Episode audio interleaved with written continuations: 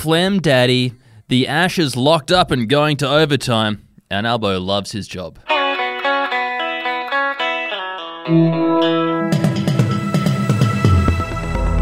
Hey, it's Effie Bateman, and this is your Daily Betoota for Friday, the 7th of July. And my name is Errol Parker. Making news this Friday, local dad provides delightful encore to loud snoring by violently hacking up phlegm in the morning. Yes, the Betoota Ponds dad has this morning delighted the entire household with an absolutely stunning medley of bodily noises, proving that he truly is a one man orchestra. Yes, unfortunately for Steve, it is a slow news day here at the Betoota. Steve Price is 56. He was heard snoring loudly enough to, quote, shake the foundations of the house, which was then followed by him hucking up phlegm the moment he woke up. So violently and for so long that it prompted his eldest daughter Rachel to shout out, Fucking hell, Dad! Yes, we spoke to a couple of members of the household, and Rachel said, It genuinely sounds like he's coughing up a lung. There's no reason to carry on like that. And his wife, Jen, said back when he was 22, his farts were just toots. Now they're meaty. Yeah, well, maybe there's something going on inside Steve that mm. they should go and check Trying to out. expel a demon. Yes, and from one demon to another.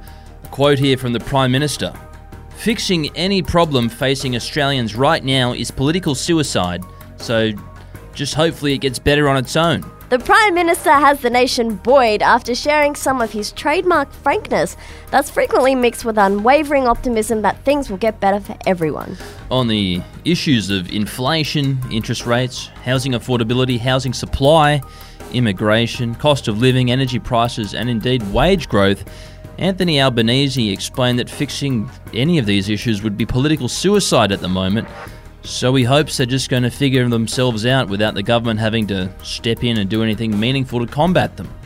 He said, Nearly 70% of households own property in this country, and I, uh, I think, uh, I think, uh, don't hold me to that. That's actually quite a lot of people, and half of them have a mortgage. Uh, to make, you know, houses more affordable to people, you know, is going to push down the, the price of these houses that people have gone into, and you, you, you know, it's not going to end out well for them. So it's not really going to flow with the majority. So we're just going to have to hope out it works for, um, you know, you guys who, um, yeah, don't have one. And lastly, England confirmed they've already pretty much won the third test as well. Yes, the English cricket team and cricketing establishment have reclaimed the Ashes. It can be confirmed this morning, despite the first day's play going uh, pretty much down the middle, depending on who you ask. The English are ready to celebrate uh, the return of the urn. It's coming back home. The historic victory in the third test follows two resounding moral victories at Lords and Edgbaston, with the English now leading the series 3 to 0.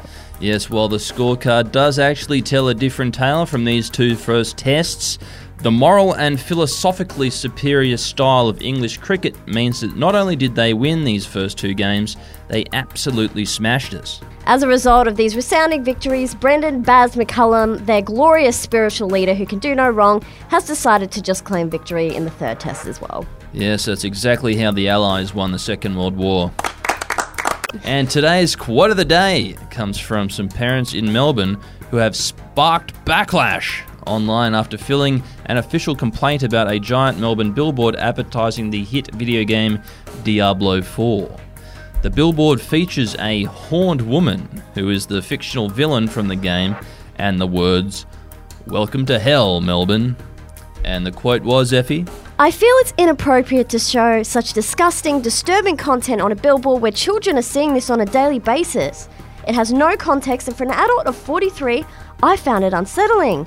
It's scary for young children who see it, but even as an adult, it brought back memories of the hell of the two years of lockdowns in Melbourne. You know how they say all roads lead to Rome, all roads in Melbourne. Lead to them talking about Lead the to bloody lockdown trauma. lockdowns. Yeah. Yeah, I know.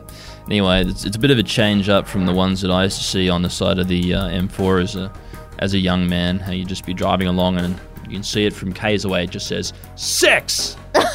You I just remember those ones. And you're just like, what the fuck is that? And then you get closer to it, and it's like, now that I've got your attention, car insurance. Gold Coast real estate. That's what's making news. See you later. Ciao.